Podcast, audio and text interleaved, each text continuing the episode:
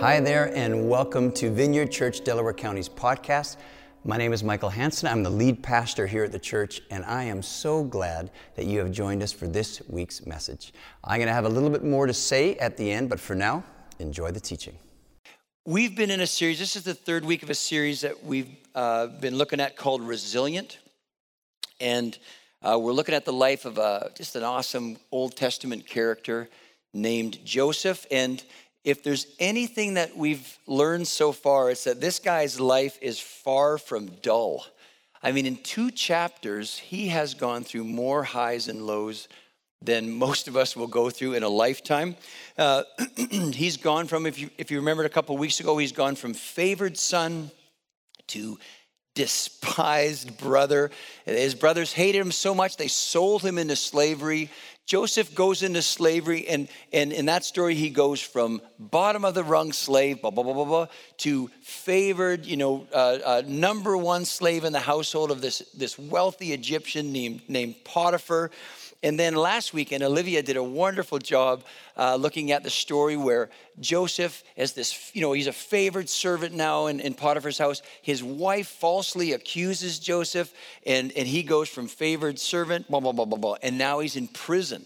And as chapter 39 ended last week, uh, already we see him in prisons moving in the direction of favor again. Uh, chapter 39, it says this it says, But the Lord was with Joseph in the, in the prison and showed him his faithful love. And the Lord made Joseph a favorite with the prison warden. Before long, the warden put Joseph in charge of all the other prisoners and over everything that happened in the prison. The warden had no more worries because Joseph took care of everything. The Lord was with him and caused everything he did to succeed.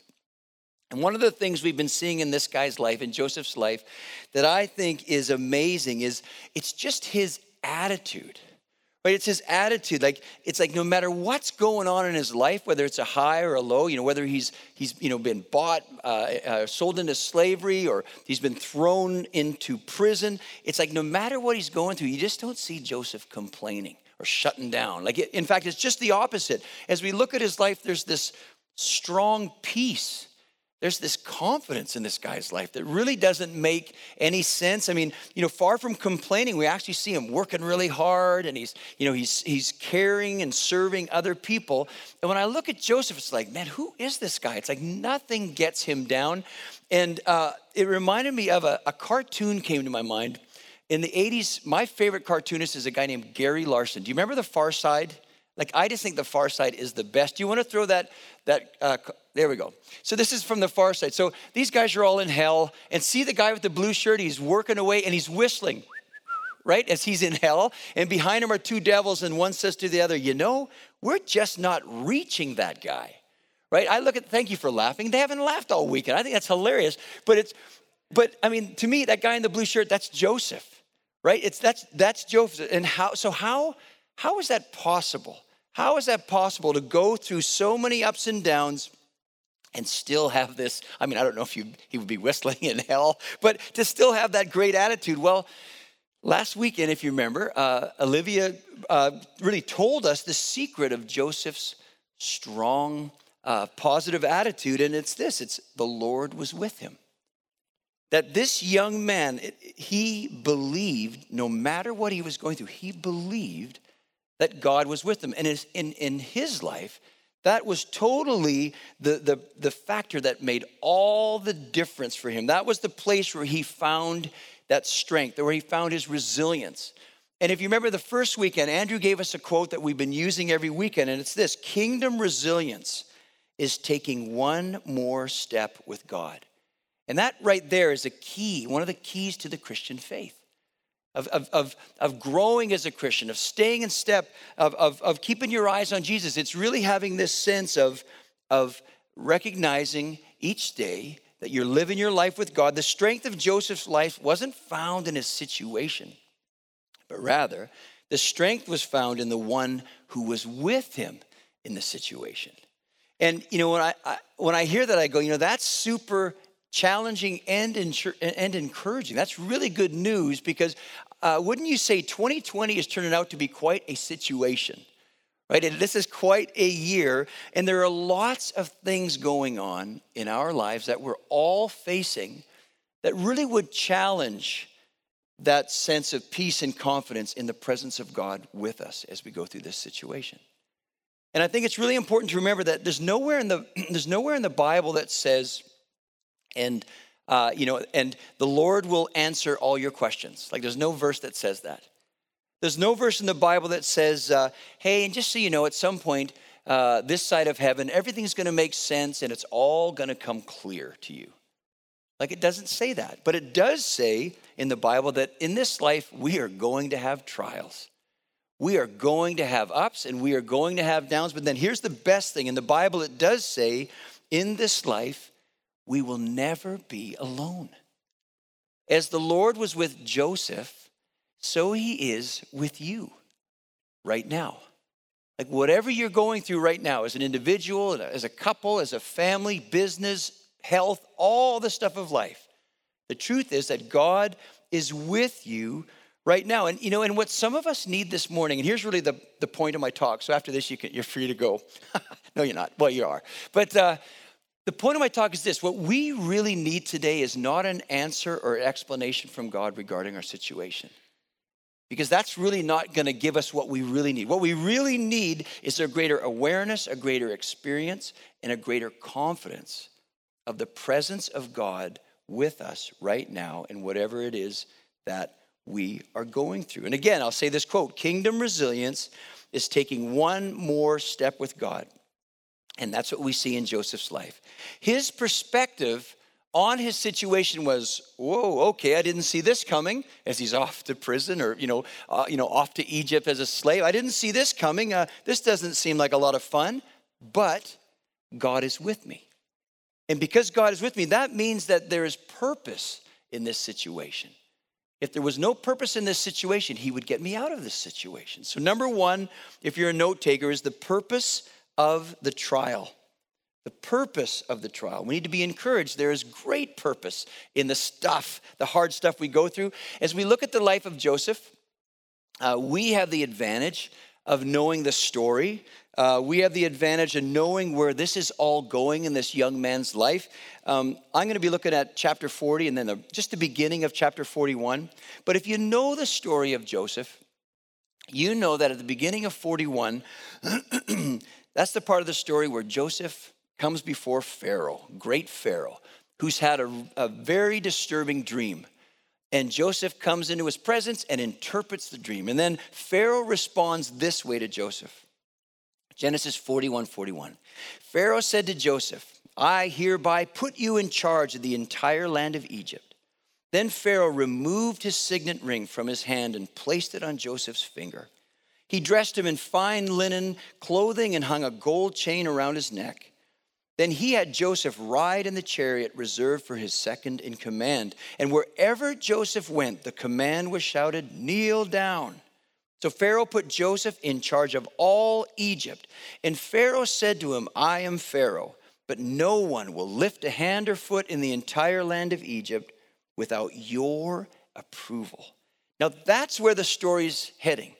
We know that. We have that advantage. But just consider this Joseph, right now in the story, is sitting in a stinky, dark prison, clueless to the fact that in like two years, he is literally going to go from prisoner to prince in like 10 minutes. Right? Like he's, he's going to go from prisoner to second in command in Egypt. Joseph doesn't know it, but that he doesn't know that God's plan for his life is that he will step into a role of leadership where uh, thousands, if not millions, of lives will be saved from famine because of Joseph. He doesn't know it yet, but this plan that God has for him is he's going to step into a role of leadership that's going to set the stage for God to care for his chosen people, Jacob and his family, right? That they too will survive the great famine because of Joseph. And finally, Joseph doesn't know it yet, but God's plan for him literally will set the stage for God's future plans for his people. Think the story of Moses, the Exodus, the, the promised land. Joseph doesn't know that yet. He's sitting in prison right now. Uh, and, and so this is where we get to the purpose the purpose of the trial. Look at those plans that I just read off, right? God has big plans for this young man. So, how do you get Joseph ready for that kind of a life change? Right? We're talking in 10 minutes, right? He's going from prisoner to prince. How do you get someone ready for that kind of promotion, that kind of power and influence? How do you get a, you know, a young man, he's probably by now in his early 20s, how do you get him ready to, to, uh, for a life where everywhere he goes, everyone bows down before him? Right? How do you get him ready for that? Well, I would say he first needs to learn how to bow before God. And before God could trust Joseph with great power, wealth, influence, God first needed to refine this young man's character. And how would he do that? Well, he's going to do it through his trials. And it's the same for you, and it's the same for me. Uh, James uh, chapter 1, verse 2 says this It says, Dear brothers and sisters, Whenever trou- when troubles of any kind come your way, consider it an opportunity for great joy. Now, I'm going to stop there. I know most of the people in this room, and I know you're probably more familiar with the NIV, consider it pure joy whenever you face trials of many kinds. And I know we're familiar with that verse, but I want to challenge us, challenge us to stop and really look at that verse and, and really consider like, that's crazy. Like, do you actually know anyone that does that? Like, seriously, because look what it says when, when troubles of any kind, I mean, what troubles are you going through right now? Right? When troubles of any kind come your way, what does it say? It says, well, you need to consider that as an opportunity for great joy. Right? Like I look at that and I go, that's crazy. That's crazy. Why, God? Why should we celebrate the hard times? Why should we? Verse 3 says this for you know that when your faith is tested, your endurance, your resilience, your kingdom resilience has a chance to grow. Like, do you want to grow? I think you do. I think we all do. We all want to grow. Verse 4 says, So let it grow. For when your endurance is fully developed as you go through these trials, you will be perfect and complete, needing nothing. So let me turn this towards us. Just as God had plans for Joseph and was working through his trials to get Joseph uh, ready for those plans, it's the same for you and me. Now, we it, God's plan for us may not be leading a nation, right? I guess we'll find out November 3rd if we write somebody in the 3rd. But okay, that was a joke, but not very funny, I guess. That's fair. Not very funny, just off the cuff. But uh, but my, my hunch is not many of us are called to lead nations. But you know what? But it, the plans God has for you are just as important as the plans he had for Joseph because they're God's plans for you. Right? They're God's plans for you. So how, how will he prepare you, prepare me for those plans? Well, it's the same as Joseph. Right? It's going to be through the trials. It's going to be him, you know, it's going to put purpose into our trials where he refines us and our characters and gets us ready for the plans that he has for us. So what, did, what does that process look like? Well, I think there's a lot of things I could say right now, but I want to focus on this. The refining, preparing work of God primarily happens in our relationships with others. Like, wouldn't you say it's, it's in, in you know, as we interact with each other at home, at work, at school, and just in life, um, that really is the place in our life where the rubber hits the road. And, and if you call yourself a Christian, that really is one of the primary places where we get to walk out our faith. Because, I mean, let's be honest, it's easy to gather together, you know, every weekend. I'm sure we sing a song that says, Oh, take my life. I want to be just like you, Jesus. That's easy to sing.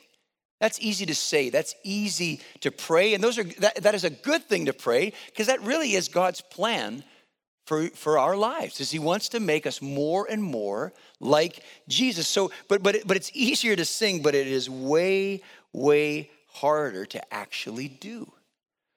So, how do we know if we really are growing and becoming more like Jesus? Well, it shows in our relationships with others. So, number two, numero dos, is the purpose of people in the trial. So, number one is hey, be encouraged, right? Be encouraged. There's, there's great purpose in the trial you're going through. God's refining you, He's preparing you for His work. But then, number two is, but understand that that refining, preparing work is probably going to be happening most often in and through our relationships. So in chapter 40, sort of going backwards, in chapter 40 of Genesis, we're introduced to two new characters. It's Pharaoh's uh, cupbearer and Pharaoh's baker. And uh, what we're going to see here, I'm going to read a big chunk uh, uh, of the story. We're going to see that God is going to refine. He's going to do some of that refining work in Joseph's life through these two fellow prisoners. So you can get comfortable. I'm going to read a longer section here. This is Genesis 40, verse 5, and we'll be all reading all the way through to Hebrews 3. So here we go. That's how I see. That's pastor. Like, are they listening? So, verse 5 says, While, while they were in prison, Pharaoh's cupbearer and baker each had a dream one night, and each dream had its own meaning.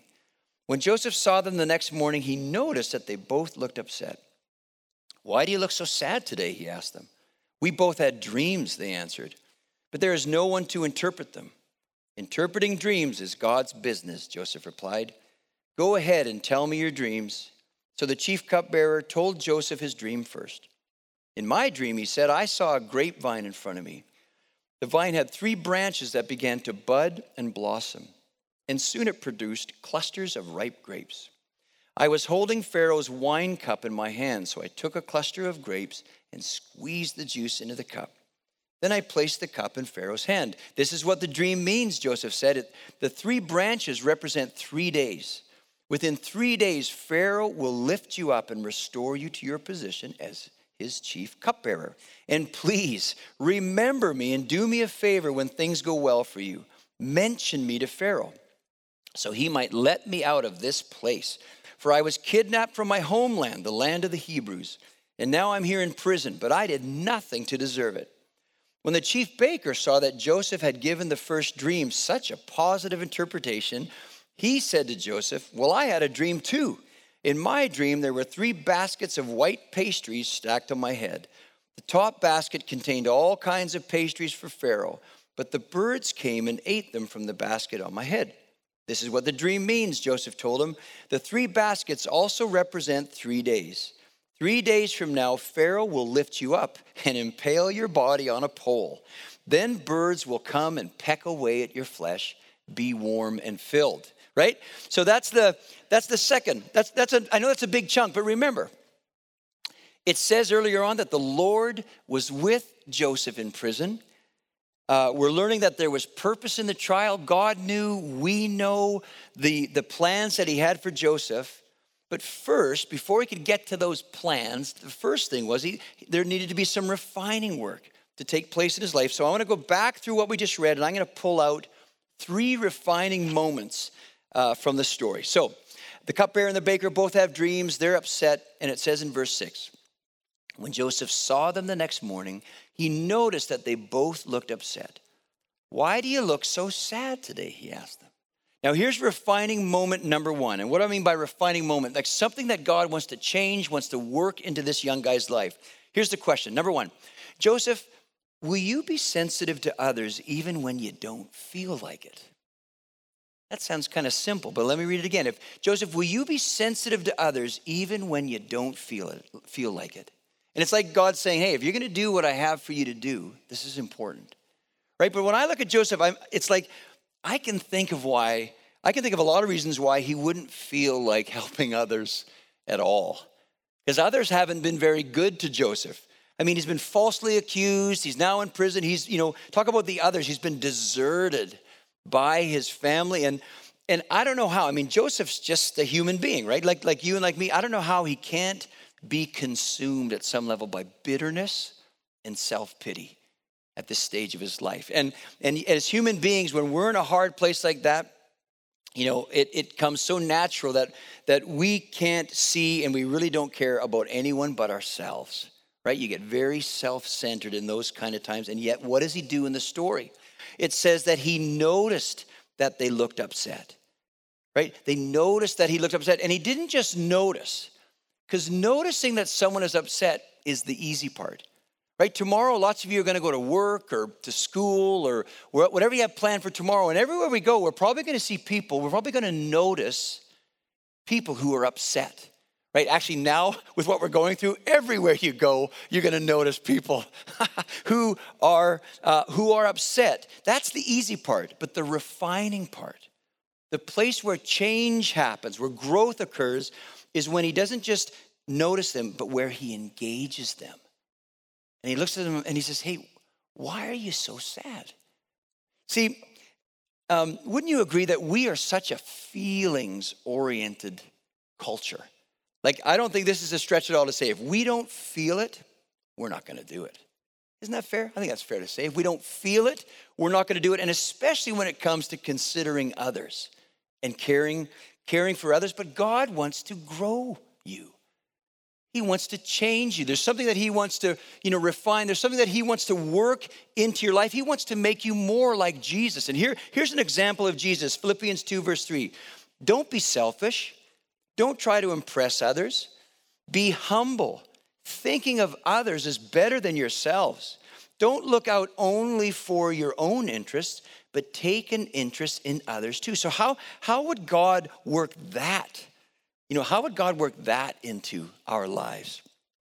Well, for many of us, God is asking, Will you be sensitive to others? With all that we're going through right now, will you be sensitive to others even when you don't feel like it?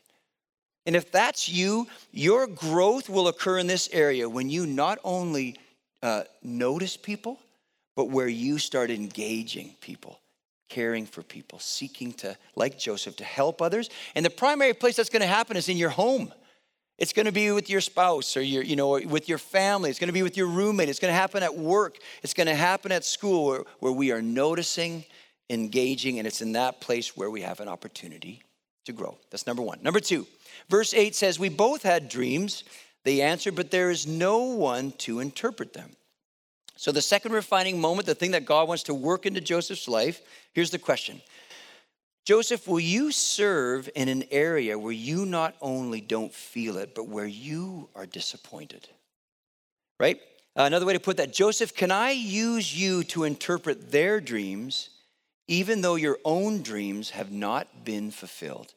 right? Now, this might not make sense if you're not familiar with the story, right? But, but uh, uh, the first weekend when we first meet Joseph, he's a teenager, and God literally comes to him as a teenager and gives them these, him these crazy dreams, right? And they're promises from God. And in, the, in, and in these dreams, people are literally bowing down to him. So he has these amazing promises of God that God put in his heart, that God gave him. And meanwhile, what's going on in his life right now? He's sitting in prison. Right? I, I wouldn't blame him at all if he was a little cynical about dreams. But, but now God's asking him, hey, but will you still let me use you in these other, you know, these other guys' lives? And, and you know, I think this is one of the toughest things that we have to face and, and, and deal with in life is dreams, hopes, desires that aren't fulfilled. And then add to that, if, you know, if you're a Christian, if you're a follower of Jesus, if you, you know, you can't read much of the Bible without finding promises of God. Right? It's full of promises. And I know personally one of the toughest things about that is, is when those promises, when, from what I can see and what I, you know, they aren't being fulfilled. That's a hard, hard place. Right? And if that's what's going on, like, like literally, uh, disappointment is knocking at the door of your heart and wanting to come in. And right behind disappointment is this Weasley guy named cynicism. And right behind cynicism, I don't know how to describe this one, but there's unbelief. Right? It's a hard place. Disappointment is a really, really hard place. And but but the question is, and the growth, the opportunity for growth in this area is, hey, uh, will you stay in the game? Will you be available to God even in places of great disappointment? So, for instance, you may be here today and you're thinking, or you, if you were honest, you'd say, I, my relationship with God just feels like a desert, dry. I don't hear you. I don't see you. I don't feel you. And you're in that hard place, and God nudges you and goes, Hey, why don't you go pray for that person over there that they would experience my love and hear my voice? Like, will you do it? Will you stay in the game? Or, or you know, you've been praying for healing. You've been praying for healing for, for someone in your family. and you're praying and you're praying and you're praying. The Bible commands us to pray for the sick, right? And you're praying and praying, and you don't see you don't see anything happen, and God has the audacity to say to you, "Hey, could you go pray for that lady over there and pray for her, her healing for the exact same condition that you've been praying for?" Like, will you do it? Will you stay in the game? Or, or you've been, you know, you've got a, you've got a, a you know, a, a, an uncle or someone that you've been praying for them for years that they would come to know Jesus. And it just seems like it's getting worse, not better in, in this uncle's life. And then in that space, in that hard place of disappointment, God nudges you and said, Hey, see your new neighbor across the street. Why don't you, like, don't just start praying for him, but I want you to share your faith with that guy right? That's disappointment. I, I've experienced this in my own life a lot, and I've seen it so much in the church that disappointment, one of the powers of disappointment is it pulls you, or it's wanting to pull you off the field to not, I'm just not going to play anymore. But how does Joseph respond in the story when they, you know, they say there's no one to interpret? He follows it with, oh, interpreting dreams is God's business, Joseph replied. Go ahead and tell me your dreams. And really, what he's saying there is put me in, coach. Put me in, coach. His yes, his obedience to what God had for him really was a declaration of his faith.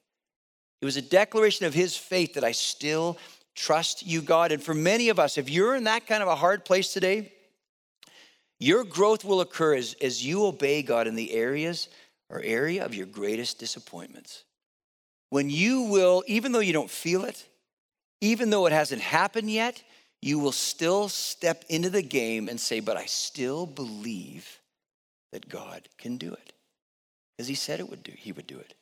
And that is incredibly hard, but that is incredibly, incredibly powerful. And your obedience will be a demonstration of your faith, but it also will be an incredible opportunity for growth in your life. Number three, refining moment number three, what God is wanting to work into Joseph's life. Joseph Will you trust me to fulfill the plans I have for you in my time and in my way? And in verse 14, after he interprets the first dream, remember when he says this? He says, Oh, and please remember me and do me a favor when things go well for you, mention me to Pharaoh so he might get let me out of this place. Like uh, I find verse 14 and 15 really encouraging because up till this point, Joseph is like this squeaky clean, perfect guy that I can't relate to with all that he's going through. But when I see this, I go, ah, finally, I can relate to this guy. And what I mean is, this is the first time in, this, in his story where we see any hint of anxiety, of, of disappointment, of unbelief, of fear, of impatience, of trying to grab this, his situation, take control of the situation, and make things happen. He's looking to the cupbearer, and really he's looking beyond the cupbearer at, at Pharaoh. And, and, he's, and he's looking to Pharaoh to get him out of this trial that he's in. And, if, and, and in the story, uh, you know, the, the interpretation is three days. Three days, Pharaoh's going to, you know, reinstate you. And wouldn't you know it, in three days, word travels around the prison. Have you heard, you know, the cup bearer and the and the baker are being released? And how could you not? I mean i just imagine joseph when he hears that news going all right all right i'm out of here. He's going to do this and this and then it's all going to fall into place and i'm going to be set free. But look how chapter 40 ends. It says pharaoh then restored the chief cupbearer to his former position so he could again uh, hand pharaoh his cup. But pharaoh impaled the chief baker just as Joseph had predicted when he interpreted his dream. Pharaoh's chief cupbearer, however, forgot all about Joseph, never giving him another thought. And then the next chapter starts with two full years later. Here's Joseph waiting, waiting, waiting. We know, we know that 41 means Joseph or Joseph, everything is going to change. But let, let me end with this. Let me end with this if you're in a place of waiting, or if you're in a place of waiting, or if you're in a place of you have, you know, you're trying to take control, right? You're trying to make something happen. For many of us, our growth will occur when we when we hand over control for the when and how of our lives and the lives of our loved ones. The growth will occur when we hand over control for the when and how for our careers, our relationships, our businesses, our studies, our hopes, our dreams, all on. I'm not saying we just sit on the couch and don't do anything. Don't hear that. I mean, we're active, but we're active up to the point of our responsibility, right? Because I think some of us are trying to do God's work for Him. And as human beings, that's exhausting. That's exhausting. Like, do you really want that responsibility? Do you really want the responsibility for your life, your loved one, for your future of trying to fit all the pieces? Like, look at what all that God was doing. Who do you think gave the dreams to the cupbearer and the baker? It's God. He's working everything in His plan. Like, do you want that responsibility? Of course you don't. Of course you don't. So we need to we need to hand that over, hand back control to God. And then, because we're human, when you take back control, and you start stressing out and manipulating, trying to manipulate people and trying to make something happen and trying to, you know, posture and all the anxiety, let that be a reminder to let go of a responsibility that you are not built to carry. And as you give it back to Him, there's going to be growth. You're going to grow. He's refining you. That, oh, is, is a refining moment in your life. Here's God's invitation to all of us Matthew 11, this is from the message. Are you tired, worn out, burned out on religion? Come to me, Jesus says. Get away with me and you'll recover your life. I'll show you how to take a real rest. Walk with me and work with me. Watch how I do it. Learn the unforced rhythms of grace. I won't lay anything heavy or ill fitting on you. Keep company with me, and you'll learn to live freely and lightly. I'll end with this. The strength of Joseph's life was not in his situation. It was his belief, his confidence, his, his constant leaning into the truth or the presence of the one who was with him in the situation. And again today, what, what we really need more than answers, more than explanations, if we are going to become kingdom resilient people. And what does that mean? That's, that's people who are trusting, who are obeying, who are following God when they don't feel it, when we don't see it, when we're having to wait for it, right? That's and, and that is going to come as we have that resilience will come as we have a greater handle on this amazing truth that we are never alone and that uh, that He's always with us. So why don't we stand up? We're going to worship for a couple songs here, and uh, you know as we do, here's another area where the Christian faith says you need to lean into a truth even when you don't feel it. Because the Bible says that God is with us right now. And I don't mean he's just sitting in the corner watching us, he is like actively doing work in the room right now. So I just encourage you as we worship, as we sing these songs, I encourage you, you know, if it helps to open your hands, but I encourage you just to have an expectation that God is with us and that he's actively, lovingly with us. Um, uh, as we sing these two songs, if you if you grab communion elements, feel free to take communion on your own with your family, your, by yourself, with your friends. If you do, if you want to take communion, there are elements on the back tables, but feel free to do that as we worship. But uh, let's worship. If you get a picture, a word, a sense as we're worshiping, and you think ah, this might be for the group, I'd uh, invite you over here to Andrew, who's wearing that beautiful blouse. Uh, um, but come on over to here and, and let us know, and then we'll pray for each other at the end of the service after these two songs. Let's worship.